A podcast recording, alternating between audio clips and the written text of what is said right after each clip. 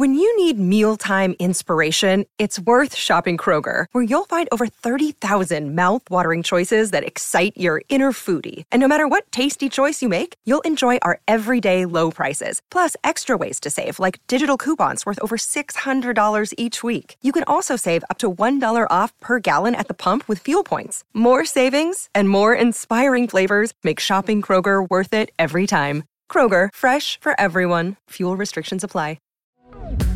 I think it's all about finding people who actually believe that you believe in them and where they're going. And man, I'll tell you, when you do that, get out of the way because your company's going to go a lot further than you could ever drive it yourself. Welcome to Think Business with Tyler, sharing our methods and strategies for success. Join in on our conversations with business owners as we highlight their triumphs and detail how they overcame the challenges they faced while continuing to grow and scale their business. It's time to think life, think success, and think business with your host, Tyler Martin. Hey, thanks so much for listening to another episode of the Think Business with Tyler podcast show. Ken Rusk is our guest today. Ken is passionate about seeing people succeed in life and business. He believes you don't need a college degree to be successful. In fact, he wrote a book about it. I encourage you to read it. In this episode, we discuss why you should put your employees first, what it means to build entrepreneurial employees, and why it's important, and how to live life like a vacation. Ken's passion for helping people just shines in this episode. There is a lot to take about success and building a great business. Let's chat with Ken now. Hey, Ken, thanks for being on the Think Business with Tyler podcast show. How are you doing today? I'm doing great, Tyler. Thanks for having me. Yeah, thanks for being on the show. Really super excited to, to speak with you. There's just a ton of knowledge you're about to share with us. I like to always start with can you tell us what you do professionally right now? Well, yeah, it's the same thing I've done since I was 15, only it's evolved a little bit. So I run a, a company called Rusk Industries, and uh, it, it contains uh, several different construction concerns. So basically, anything that you're fixing, repairing, or building, that's uh, that's kind of what we're involved in. Right. And so you look like you're about 18. So you've been doing it for three years. Is that? I wish. I wish, Tyler. Yeah, your lips to God's ears, right? Uh, so that's awesome. So are these, eh, would you define this as a blue collar type profession? Yeah, absolutely. I mean, I started ditch digging when I was 15 years of age, and uh, we're still in that same business. So we get down and dirty at it. I mean, we we jack up old houses and rip the basements out, put new basements in, and set them back down again. So yeah, we're about as blue collar as they get. That's awesome. So that's going to kind of set up our conversation here. So you wrote an awesome book. I read it. It's called Blue Collar Cash. Can you give us a little backdrop of what's that about? Who are we trying to talk to in that book? Well, there's basically three audiences, and I didn't expect one or two of them to happen, but it worked out that way. So if you're if you're 15 to 19 and you're trying to figure out what your path is going to be, you know, I always talk about, you know, l- let's talk about what you want your life to look like first, and then we'll pick the path on how to get there because there's lots of different ways to get that. If you're somebody who's maybe stuck in a cubicle on the 15th floor somewhere and you've been at something for 10 or 10 or years or so, and maybe you're in your 30s or 40s and you're like, you know, I really always wanted to be a furniture builder or I wanted to do this or do something with my hands. That's a good, it's a good book to kind of transition back to that world. And um, the one that surprised me the most was if you're a business owner and you're trying to build a team full of really solid entrepreneurial type employees and help them drive your company, they're they're doing like there's these book clubs with the book, which is really kind of cool. That is really cool. So I want to talk a little bit about blue collar in general. What are what are the common blue collar roles? Obviously, ditch digging is one of them. What what can you name a few that would be common, good ones even today by today's environment? Well, yeah, there's there's hundreds of them. I would say this. You know, it, it used to be that uh, blue collar work was was kind of like the bellwether was manufacturing, and and right. manufacturing, unfortunately, although it's a great industry, it was never more than a small percentage of total blue collar workers, even in its heyday. So if you think about plumbers, electricians, carpenters, welders, you know, there there's all kinds of if if you get out of your bed in the morning and go to the office, you've probably crossed a thousand blue collar jobs just getting there. And those jobs are all still in play. So there, there's a heck of a lot of opportunity out there. Yeah. Hey, Ken. So one thing, you know, when I I'm a lot older now, but when I was younger, I had this dream of being an electrician. And I went to uh, an electrical maintenance school for two years in high school. And as I got towards the end of the program, I got to apprentice with someone and I, I started to realize like climbing under under houses and bending really thick pipe. I'm a relatively small guy. I worried, you know, hey, when I'm 50, I'm probably not going to be able to do this. And it kind of steered me off that path. And sometimes I regret it. Sometimes I say it's a great move. Just, you know, financially, I ended up going down a path that probably equally could have worked out, but just worked out for me. What are your thoughts around like, like that? Do you have any thoughts like in terms of as someone gets progresses in their career, they might not be able to do that, that blue collar type work?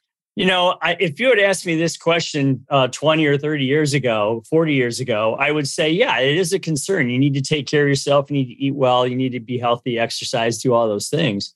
But I can tell you now uh, that, and I've experienced most of the things that, that I, I would discuss with you.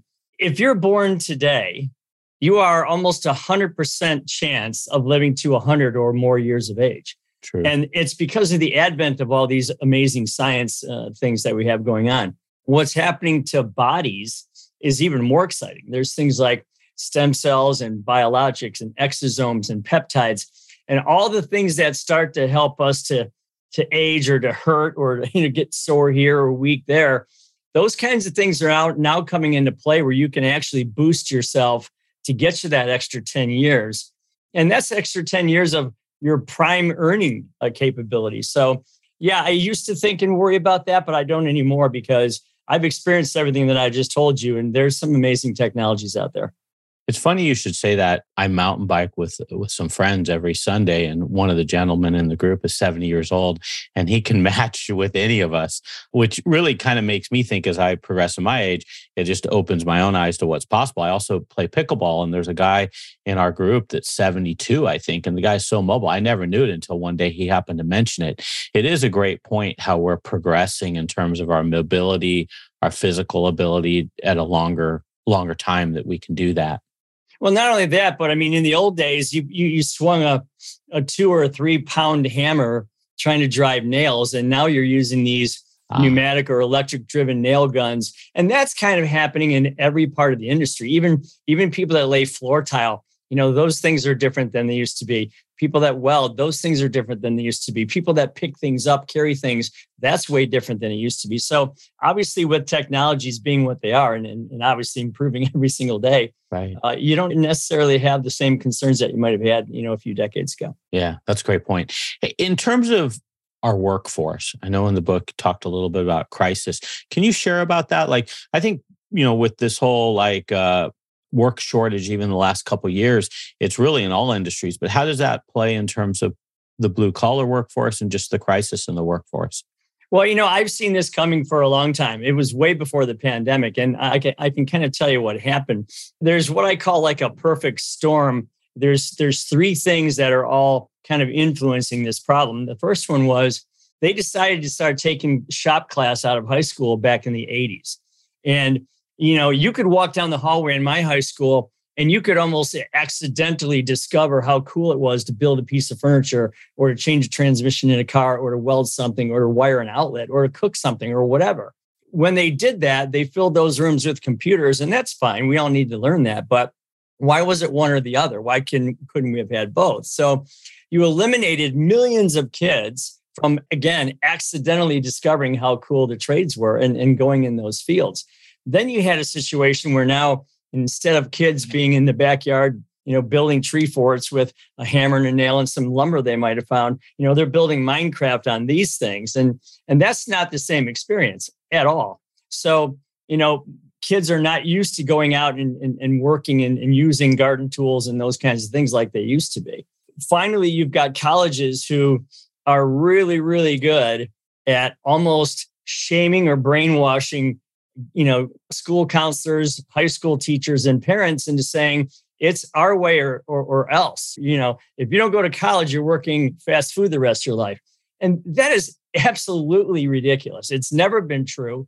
It's not true now. So those three things kind of work together to eliminate, you know, the influx of those that would have been, you know, in the trades, uh, guys or gals that might have done those kinds of things.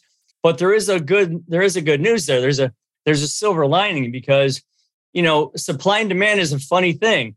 You can't manipulate it. You can't you know you can't really go against that powerful ec- economic force unless you really try to manipulate the numbers. But if you think about it, where supply is low and demand is high, that's where the money always goes. And that's what you're seeing now in the trades. You're seeing, man, you're seeing carpenters making 150,000 a year. You're seeing plumbers making 150,000, 200,000. You're seeing welders knocking down 50, 60 dollars an hour. It's it's insane what's happening out there. But for the person who wants to uh, work with their hands, it's it's a golden opportunity. Yeah, yeah, so true.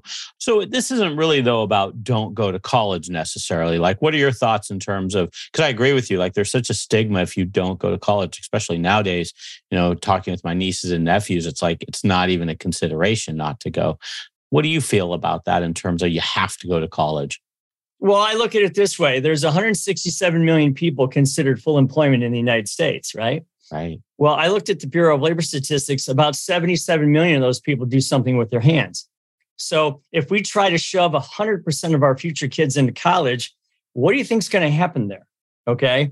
You're going to be paying electricians more than you pay your surgeon. Okay. If we're, if we're not careful. Right. So I am not an anti college guy at all. If you're going to go to school to become a surgeon and, and you want to operate on my shoulder so I can get back out on the golf course, I want you to learn everything there is about a knife before you pick one up. Okay. And the same thing holds true with being a teacher or a nurse or, you know, an architect or an engineer. Obviously, those things you need to learn, but those are job specific degrees. What I'm talking about is how we're pushing all these kids through these new college prep schools, like the, the new high schools are now called college prep high schools. I don't know where that came from, but now you're shoving all these kids into there who maybe don't even want to go or don't have a reason to go, but they're being shamed into going. And then they come out with this debt and they come out with an unclear path because they didn't go to a specific, you know, college for a specific uh, skill or trade or job. And, and that's what I'm worrying about, where, you know, those kids would have been better off getting into something that they can run their own show. And yet now they're kind of being corralled into something they never really thought was good for them. Yeah, that makes a lot of sense. Hey, I want to shift gears. So you talked about there's kind of three types of readers to your book. And the third reader was business owners, entrepreneurs that wanted to further develop their team or grow their business and team. Can we talk about that a little bit? I think we're going down the path of culture and just developing a strong team. What are your thoughts around that? And then I'd like to dig down into that a little bit. Well, first off, you know, it's surprising to me that all these businesses are all of a sudden waking up and saying, wow, I, I need to build, build a good culture now because I need to attract people. And again, you know, in their defense, it was easier a while ago when you could just put an ad in the paper and you had 10 people in your foyer the next day. Right. That doesn't happen anymore. So now you have all this culture building and all this, wow, I need to make my place cool to work. Well, you know, when, when you're in the business I'm in, which is again, we're, we're getting dirty. We're down in the mud. We're, I mean, concrete and jackhammers. You have to have good culture or else you're going to lose during any type of economic cycle. So we've been working on that for a very, very long time. And to me, if you're a business owner, one of the things that you want is you want, and this is controversial, Tyler, but you almost want to make yourself irrelevant to your own company because the only way to do that is to have a bunch of people that are really helping you drive the, the, company forward. And I always say, I can't get what I want, nor can my company get what, what it wants or needs until all of you get what you want first. And I, I absolutely mean that. So we build a culture where we want you to be a little selfish. We want you to start with you first and then worry about how good the company does. Because if you're getting what you want for yourself with and through my company, I'm going to win every time.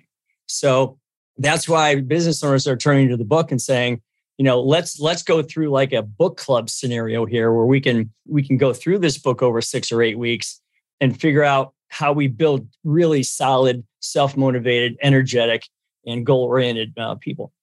And just to drill down a little bit more on that. So, is part of getting those qualities of self motivated and things like that, is that by the individuals kind of meeting what they're what they're looking for for using the selfish definition what they need to get out of the role is that kind of part of that solution?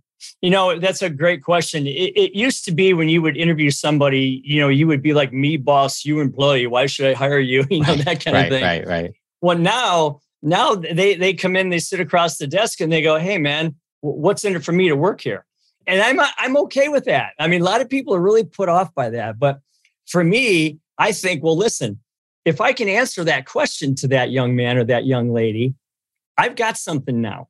Okay. If I can say, here's why you should work here, you can build your life, you can build your future, you can build your financing, you can build your retirement. And I'm going to make sure that stuff happens for you and with you. You know, you're hearing a different message. That person's going, wow, I haven't heard that before. That, this sounds like a pretty cool place because they care about me first and their own numbers second. So, yeah, I, I think it's all about finding people who actually believe that you believe in them and where they're going. And man, I'll tell you, when you do that, get out of the way because your company's going to go a lot further than you could ever drive it yourself. Hey, this is Tyler. Oftentimes, business owners and entrepreneurs hire me because they are stuck. Their business is stuck. They've hit a wall and can't take their business to the next level, and they're frustrated. When I grew my second business, it took me a while to get the pieces to fit. But once they did, the business scaled fast. In fact, it grew to 25 million in annual revenue and ultimately sold for eight figures. So I decided to put together a roadmap for scaling a business. I want to help stuck business owners that want to scale but are having challenges. It's called the Scale in 5 Roadmap, and you can get a copy by doing the following. Text the number 55444 and type the word scale and hit send. A copy of the roadmap will be sent to your inbox. So, yeah, I, I, think it's all about finding people who actually believe that you believe in them and where they're going. And man, I'll tell you, when you do that, get out of the way because your company's going to go a lot further than you could ever drive it yourself. Right, right. So, you're a big believer. I believe you're a big believer in terms of people starting their own business. What does it take to do? I mean, what's your thoughts on that for one, like starting their own business? Maybe even does that ever happen within your own staff where they start to go, Hey, I'd like to go out on my own. What's your thoughts on that from an employer standpoint? And then also from just the individual wants to start their own business?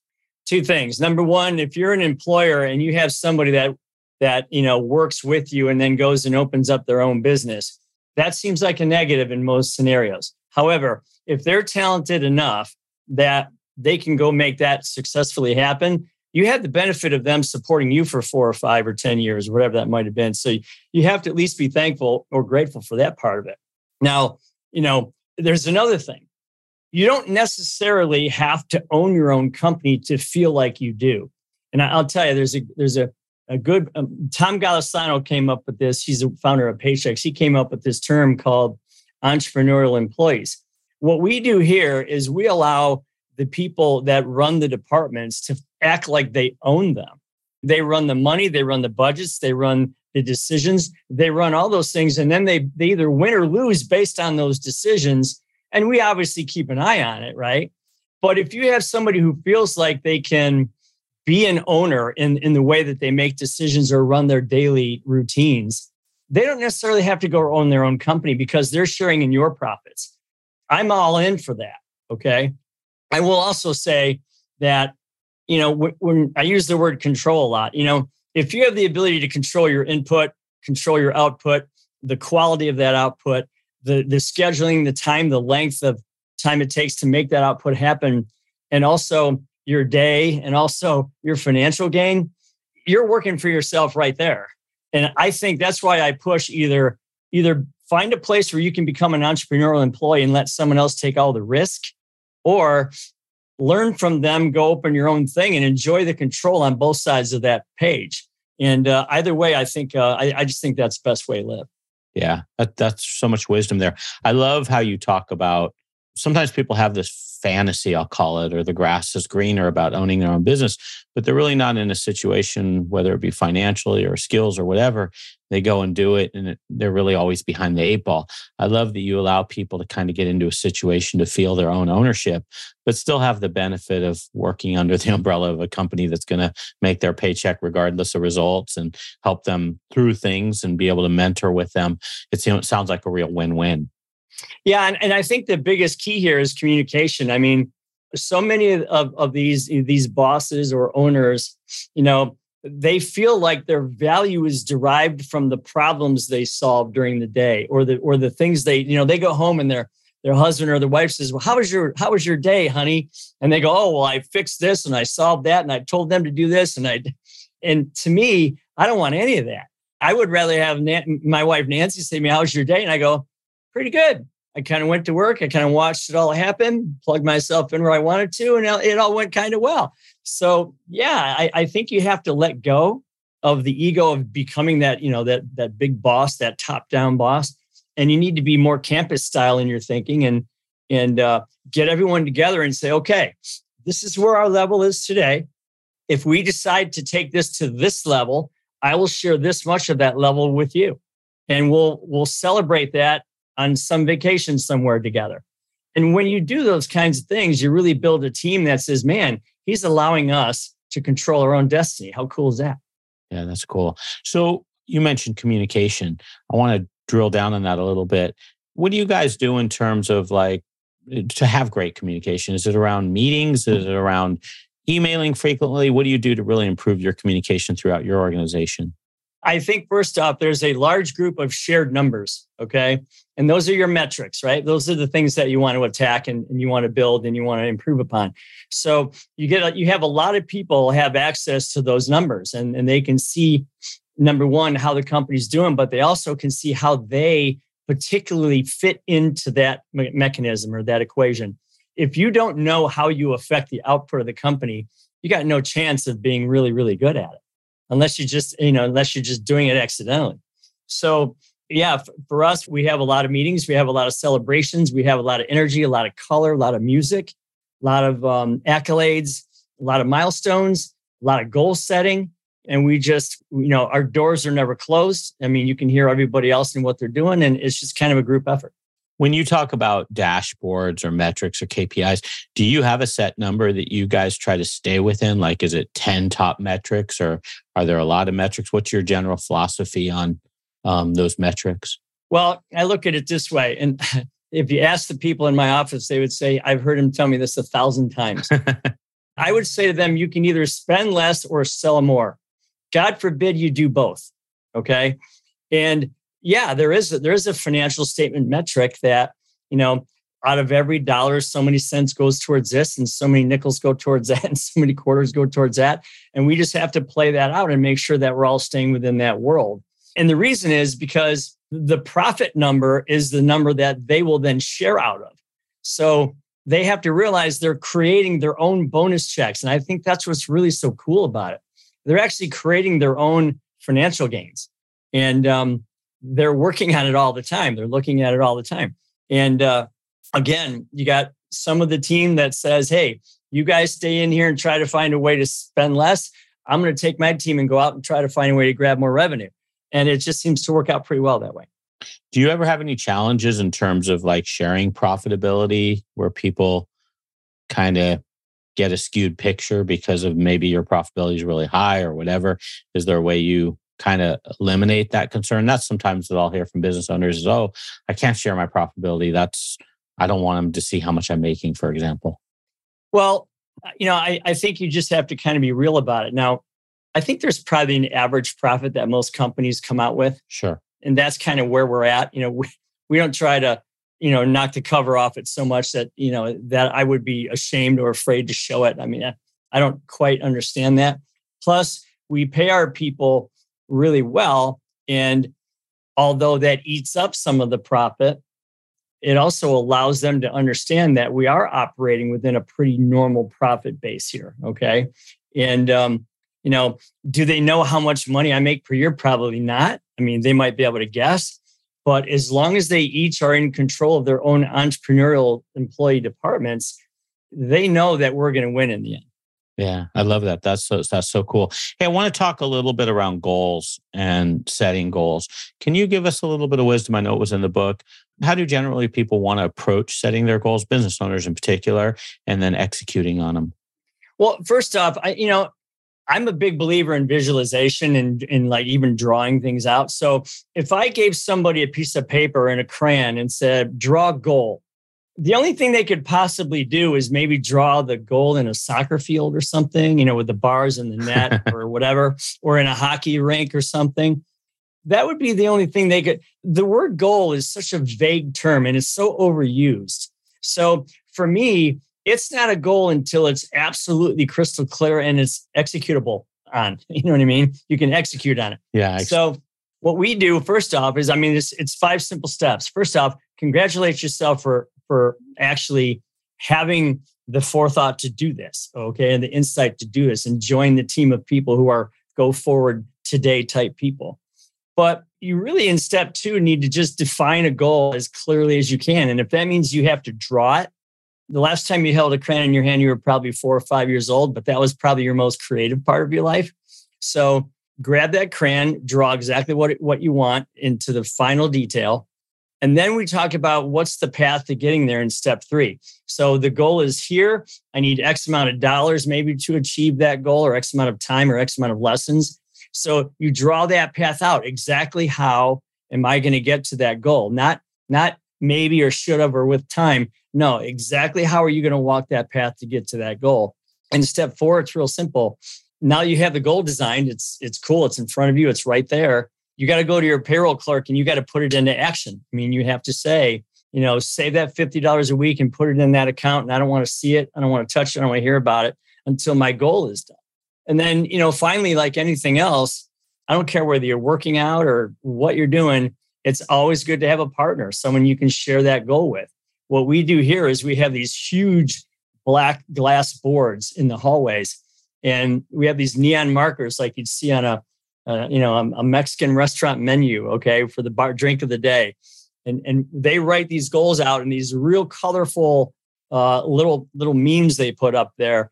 Start date, end date, path, dollar amount, exactly when I'm going to get there.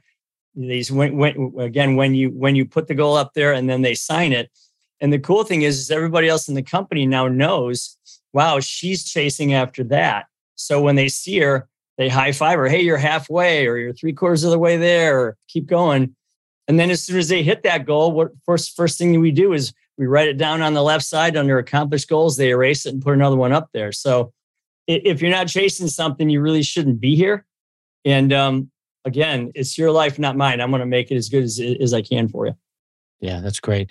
I hear you use the word celebration a lot. It sounds like you guys have a lot of celebrations. Is that safe to say? Yeah, you know, I, I think I mean, you got to make work fun. Right. You know, there, there's too many good things happening out there. There's there's birth dates and there's you know having children and there's you know milestones and there's you know things that you might have done. There's promotions and there's getting your goals and there's so many things to talk about that are good out there. We have something we've called forever catch. I, I want to catch you doing something right, you know, instead of catching you doing something wrong. So we've got TV screens all over the place, and there's constantly some announcement about something going on. And uh, I just do that because it takes the gray away. You know what I mean? It just makes makes work a lot more fun, and, and people get that you know what's going on in their personal life. Yeah, I got a couple things I want to uh, talk about before we wrap up.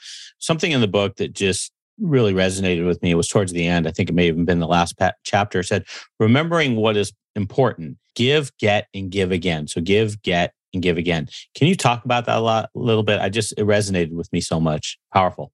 I think involving your company in charity where they actually get involved in something rather than just, hey, we send a check over to, you know, somewhere in the desert and we don't know where it went, who's benefiting from it. So we like to do a lot of charity where we actually get involved in something, whether it's Ronald McDonald House or Make a Wish, you know, where we know the people, we see the people, we understand the end uh, the, the end result of, of the money we're spending there. So it makes your team much better because they wouldn't probably do that on their own, but because you're you're putting this group in effort into it, they they do it and they really appreciate it. But here's the thing: I've never given a nickel in charity because I expected something to come back to me. Okay, and that's true. You have to give selflessly, and sometimes even maybe anonymously. You just have to do it. But for some reason, and I can't put my finger on it how, the more you give, the more you just seem to be blessed. I'm not saying that's why you should do it, but it just kind of happens that way. But it gives you the opportunity to share more again. And um, I got to tell you, I mean, I couldn't imagine going a year without doing some type of charitable event. We do probably two dozen of them. And um, it just seems to bring stuff back to you so that you can share more. I don't know if it's karma, I don't know what it is, but it just seems to work out that way. Yeah, that's very cool. Hey, I want to, eh, I always love to end with a business or a life tip. Is there something you could give us off the top of your head, either business or life, that we can make our lives better? I don't think you've ever done anything worthwhile without planning it in the first place. You know how you eh, you know when you plan a vacation and then you anticipate that vacation, the sun, the sandals, the breeze, the ocean, the drink, the umbrella, the suntan lotion, you smell it, you feel it, you touch it, right? I think you should live life like a vacation. You should you should plan everything in your life. Your next house, your next car, your next accomplishment, your next pet, your next charity event, your next spiritual event, your health, your hobbies. Plan them all like a vacation. Anticipate life in many ways and many facets. You will be glad you did. There's no other way to live. Great one. Great one. Hey, so your website, and I'll put this in, in the show notes on thinktyler.com. It's kenrusk.com. Ken, K E N, Rusk, R U S K.com. That'll be in the show notes. Is there anywhere else, anywhere else you'd like people to reach out to you if they want to talk with you or chat with you, or is Ken Rusk the best place? Well, that is the best place. I, I will tell you that I, I just developed a course and um, I did it kind of for charity reasons. So I have this $99 course that I built to take the book and make it reality for you rather than just read the book, put it on a shelf and it's a trophy, right? It's it's actually will, will help change the way you look at your life. I've seen courses for 300, 500, 1000. No, this is $99. You get a free $25 book with it. And if you do do that, I will donate one, a book and a course to somebody that you know for free or someone in our community if you don't have anyone to give it to. So just know that if you decide to help yourself, I didn't do this for the money. I did it to help people because my life was very blessed before this. So if you decide to help yourself, you'll be helping someone else at the same time. Very cool. So that course, can they get that? Is that under courses on kenrusk.com? It is. Yeah. Okay, cool. Right, at, okay. right at the top there. Okay, I'll make sure I give a link to just so they can get to that. I think that's an awesome offer on your part. The book is excellent. I mean, it's a good to your point, like it kind of serves three different segments. So it's not like just if you want to go into blue collar work, it had, can help a lot of people in a lot of areas. So I think it's great. I appreciate your time on the show today. I think you're a wonderful guest with a lot of wisdom. Hope you come on the show in the future. Absolutely. Love to. Appreciate your time. Take care, Ken. Yep. Thanks, Tyler. That's all for this episode of Think Business with Tyler. But we have plenty more resources to help you in your pursuit of business excellence on our website at thinktyler.com. If you'd like to be featured in a future episode of the show, feel free to reach out to us on social media at think underscore Tyler. We look forward to helping you think life, think success, and think business.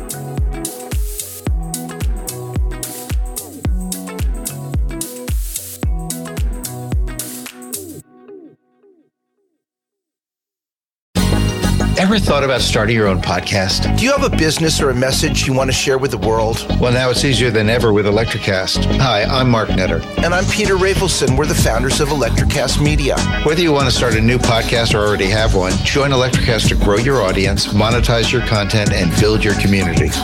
With our simple sign up, you get free promotion, world class analytics, premium ads, and personal support. Go to electrocast.com and join our community today. Electrocast. Transform your influence. Electrocast. Welcome to Transforming 45, the podcast that celebrates the incredible power of passionate voices. I'm your host, Lisa Boat. Join me in conversation with heart led humans who share their deeply personal stories of transformation. Transforming 45 is here to uplift, connect, and remind you that it's never too late to write your next chapter. So get ready to be inspired, empowered, and transformed. Join me in this community where, through powerful storytelling, we heal and reclaim our inherent magic.